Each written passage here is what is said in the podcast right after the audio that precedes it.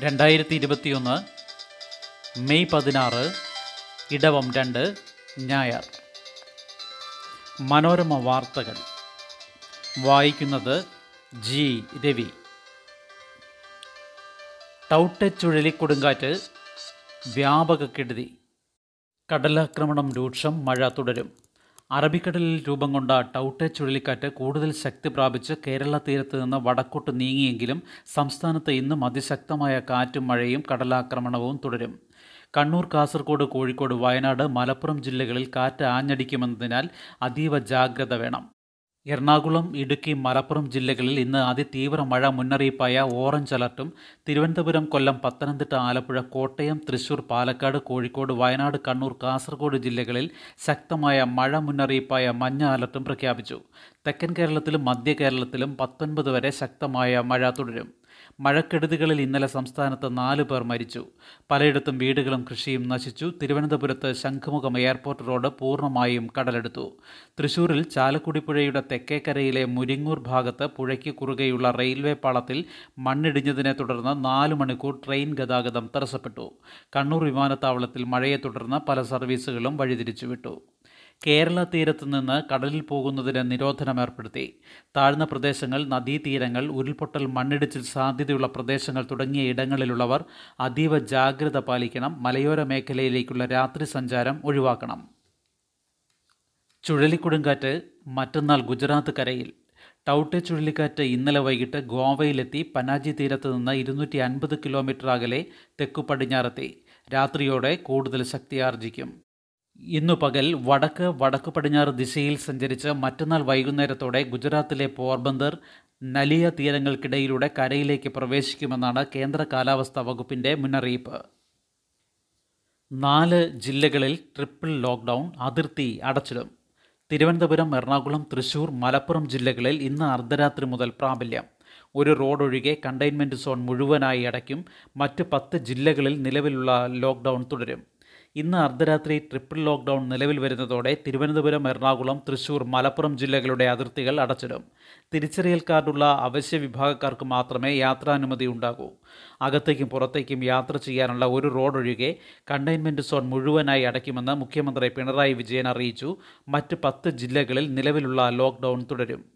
അനാവശ്യമായി പുറത്തിറങ്ങുക കൂട്ടം കൂടുക മാസ്ക് ധരിക്കാതിരിക്കുക മറ്റ് കോവിഡ് നിയന്ത്രണങ്ങൾ ലംഘിക്കുക തുടങ്ങിയ കേസുകളിലെല്ലാം കടുത്ത നിയമ നടപടിയുണ്ടാകും.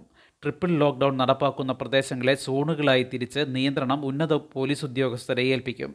ആൾക്കൂട്ടം കണ്ടെത്താൻ ഡ്രോൺ പരിശോധനയും ക്വാറന്റൈൻ ലംഘനം കണ്ടെത്താൻ ജിയോ ഫെൻസിംഗ് സാങ്കേതിക വിദ്യയും ഉപയോഗിക്കും. ക്വാറന്റൈൻ ലംഘിക്കുന്നവർക്കും അവരെ സഹായിക്കുന്നവർക്കുമെതിരെ കർശന നടപടിയെടുക്കും. ട്രിപ്പിൾ ലോക്ക്ഡൗൺ കർശനമായി നടപ്പാക്കാൻ പതിനായിരം പോലീസുകാരെയാണ് നിയോഗിച്ചിട്ടുള്ളത്. കടകൾ ഒന്നിടവിട്ട ദിവസം ബാങ്ക് ആഴ്ചയിൽ രണ്ട് ദിവസം. ട്രിപ്പിൾ ലോക്ക്ഡൗൺ മേഖലയിലെ അധിക നിയന്ത്രണങ്ങൾ പലവ്യഞ്ജന കടകളും ബേക്കറികളും ഒന്നിടവിട്ട ദിവസങ്ങളിൽ മാത്രം സാധാരണ ബാങ്കുകൾ ചൊവ്വ വെള്ളി ദിവസങ്ങളിലും സഹകരണ ബാങ്കുകൾ തിങ്കൾ വ്യാഴം ദിവസങ്ങളിലും രാവിലെ പത്ത് മുതൽ ഉച്ചയ്ക്ക് ഒരു മണി വരെ മിനിമം ജീവനക്കാരുമായി പ്രവർത്തിക്കും. മരുന്ന് കടകളും പെട്രോൾ പമ്പുകളും തുറക്കും. വീട്ടുജോലിക്കാർക്കും ഹോം നഴ്സുമാർക്കും ഓൺലൈൻ പാസ് വാങ്ങി യാത്ര ചെയ്യാം. പ്ലംബർമാർക്കും ഇലക്ട്രീഷ്യന്മാർക്കും അടിയന്തര ഘട്ടങ്ങളിൽ പാസുമായി യാത്ര ചെയ്യാം. വിമാന ട്രെയിൻ യാത്രക്കാർക്കും അനുമതി. ഭക്ഷണം എത്തിക്കാൻ വാർഡ് സമിതികൾ നേതൃത്വം നൽകും സമൂഹ അടുക്കളകളും ജനകീയ ഹോട്ടലുകളും ഉപയോഗപ്പെടുത്തും മറ്റ് സാമൂഹിക പ്രവർത്തനങ്ങളെല്ലാം ഒഴിവാക്കും. വാക്സിൻ കേരളവും ആഗോള ടെൻഡറിന്. വിദേശത്തു നിന്ന് കോവിഡ് വാക്സിൻ നേരിട്ട് വാങ്ങാനുള്ള ആഗോള ടെൻഡറിന് നടപടി തുടങ്ങിയതായി മുഖ്യമന്ത്രി പിണറായി വിജയൻ അറിയിച്ചു. കർണാടക തമിഴ്നാട് സർക്കാരുകളുടെ മാതൃകയിലാണ് ഇത്. ഗാസ അഭയാർത്ഥി ക്യാമ്പിൽ ഇസ്രായേൽ ആക്രമണം എട്ട് കുട്ടികളടക്കം പതിനഞ്ച് മരണം. ഗാസയിലെ അഭയാർത്ഥി ക്യാമ്പിലടക്കം ഇന്നലെ ഇസ്രായേൽ നടത്തിയ വ്യോമാക്രമണങ്ങളിൽ എട്ട് കുട്ടികളടക്കം പതിനഞ്ച് പാലസ്തീൻ പൗരന്മാർ കൊല്ലപ്പെട്ടു. ഇതോടെ കഴിഞ്ഞ തിങ്കളാഴ്ചയ്ക്ക് ശേഷം ഇസ്രായേലിന്റെ വ്യോമാക്രമണങ്ങളിൽ കൊല്ലപ്പെട്ട പാലസ്തീൻ പൗരന്മാരുടെ എണ്ണം നൂറ്റി മുപ്പത്തിയൊൻപതായി ഇതിൽ മുപ്പത്തിയൊൻപത് കുട്ടികളും ഇരുപത്തിരണ്ട് സ്ത്രീകളും ഉൾപ്പെടുന്നു. ആയിരത്തിലേറെ പേർക്ക് പരിക്കേറ്റു. ഇതേസമയം തെക്കൻ ഇസ്രായേലിലേക്ക് ഹമാസ് റോക്കറ്റ് ആക്രമണം തുടർന്നു. ഇന്നലത്തെ ആക്രമണത്തിൽ ബിർഷേബ നഗരത്തിൽ പത്തൊൻപത് പേർക്ക് പരിക്കേറ്റു. ടെലവീവ് നഗരമേഖലയിലെ കെട്ടിടത്തിൽ റോക്കറ്റ് പതിച്ച് ഒരാൾ മരിച്ചു. ഐക്യരാഷ്ട്രസഭ രക്ഷാസമിതി ഇന്ന് ചേരാനിരിക്കെ വെടിനിർത്തൽ ചർച്ചകൾ ഊർജിതമാക്കാൻ യു എസ് പ്രതിനിധി ഹാദി അമർ ഇസ്രായേലിൽ എത്തി. ഗാസ സിറ്റിയിലെ മൂന്ന് നില അഭയാർത്ഥി കെട്ടിടത്തിന് നേരെ ഇസ്രായേൽ നടത്തിയ വ്യോമാക്രമണത്തിലാണ് ബന്ധുകുടുംബങ്ങളിലെ എട്ട് കുട്ടികളും രണ്ട് സ്ത്രീകളും കൊല്ലപ്പെട്ടത്. ഈ കുടുംബത്തിലെ അഞ്ചു മാസം പ്രായമുള്ള കുഞ്ഞിനെ അവശിഷ്ടങ്ങൾക്കിടയിൽ നിന്ന് രക്ഷിച്ചു. ബ്ലാക്ക് ഫംഗസ് പടരുന്നു മരുന്നിനും ക്ഷാമം. കോവിഡിനെ തുടർന്നുള്ള ബ്ലാക്ക് ഫംഗസ് അണുബാധ അതായത് മ്യൂക്കർ മൈക്കോസിസ് ഉത്തരാഖണ്ഡ് ഹരിയാന മധ്യപ്രദേശ് രാജസ്ഥാൻ ഛത്തീസ്ഗഡ് എന്നിവിടങ്ങളിലും റിപ്പോർട്ട് ചെയ്തു. മഹാരാഷ്ട്രയിൽ കഴിഞ്ഞ ദിവസം ഈ രോഗം മൂലം അൻപത്തിരണ്ട് പേർ മരിച്ചതായി റിപ്പോർട്ട് ചെയ്തിരുന്നു. രോഗം പടരുന്ന സാഹചര്യത്തിൽ ചികിത്സയ്ക്കുള്ള ആംഫോടെറിസിൻ ബി ഇഞ്ചക്ഷൻ മരുന്നിന്റെ ക്ഷാമം വരും ദിവസങ്ങളിൽ പ്രശ്നമായേക്കും.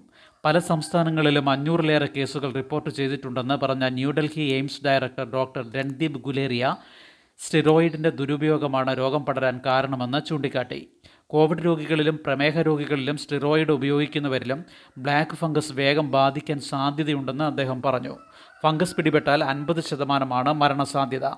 ഉത്തരാഖണ്ഡിന്റെ തലസ്ഥാനമായ ഡെറാഡൂണിലെ ആശുപത്രിയിൽ അറുപതുകാരന് ഫംഗസ് ബാധ കണ്ടെത്തിയതിനെ തുടർന്ന് ഒരു കണ്ണ് നീക്കം ചെയ്തു. നേരത്തെ മൂന്ന് കേസുകൾ ഇതേ ആശുപത്രിയിൽ റിപ്പോർട്ട് ചെയ്തിരുന്നു. ജലനിരപ്പ് ഉയർന്ന അണക്കെട്ടുകൾ ഇടുക്കി ഉൾപ്പെടെ അണക്കെട്ട് തുറക്കേണ്ടി വരില്ലെന്ന് K S C B chairman. മഴ കനക്കുമ്പോൾ സംസ്ഥാനത്തെ അണക്കെട്ടുകളിൽ ജലനിരപ്പ് ഉയരുന്നു. ഇന്നലെ വരെയുള്ള കണക്കുകൾ പ്രകാരം കെ എസ് സി ബിയുടെ ഡാമുകളിൽ മുപ്പത്തിമൂന്ന് ശതമാനം ജലസേചന വകുപ്പിന്റെ കീഴിലുള്ള അണക്കെട്ടുകളിൽ അറുപത്തിയഞ്ച് ശതമാനവും വെള്ളമുണ്ട്. കാലവർഷമെത്താൻ പതിനേഴ് ദിവസം ബാക്കി നിൽക്കെ വരും ദിവസങ്ങളിൽ മഴ കൂടുതൽ തീവ്രമായാൽ അണക്കെട്ടുകളിലെ ജലനിരപ്പ് പരമാവധി സംഭരണശേഷിയിലെത്തും.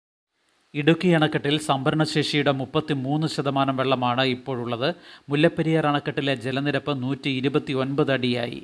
നൂറ്റി നാൽപ്പത്തിരണ്ട് അടിയാണ് പരമാവധി സംഭരണശേഷി. കേരളത്തിലെ അണക്കെട്ടുകളുടെ നിയന്ത്രണം സംസ്ഥാന ഡാം സേഫ്റ്റി അതോറിറ്റിക്കാണ്.